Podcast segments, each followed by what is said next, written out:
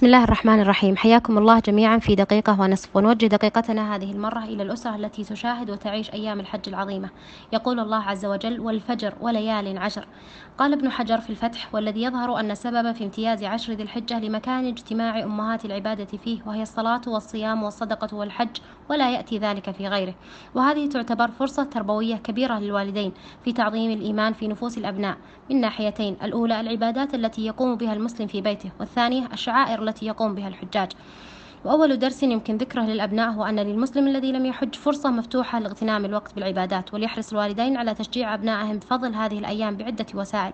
أذكر منها القدوة وهو المؤثر الصادق والحقيقي أن يرى الصغار حرص آبائهم وأمهاتهم على الذكر والعبادات.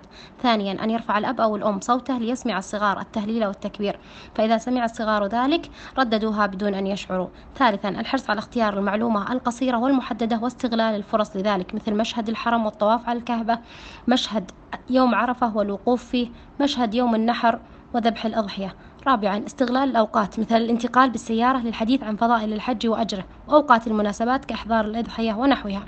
خامسا وضع المسابقات والهدايا التشجيعية لمن يذكر معلومات للأسرة عن الحج.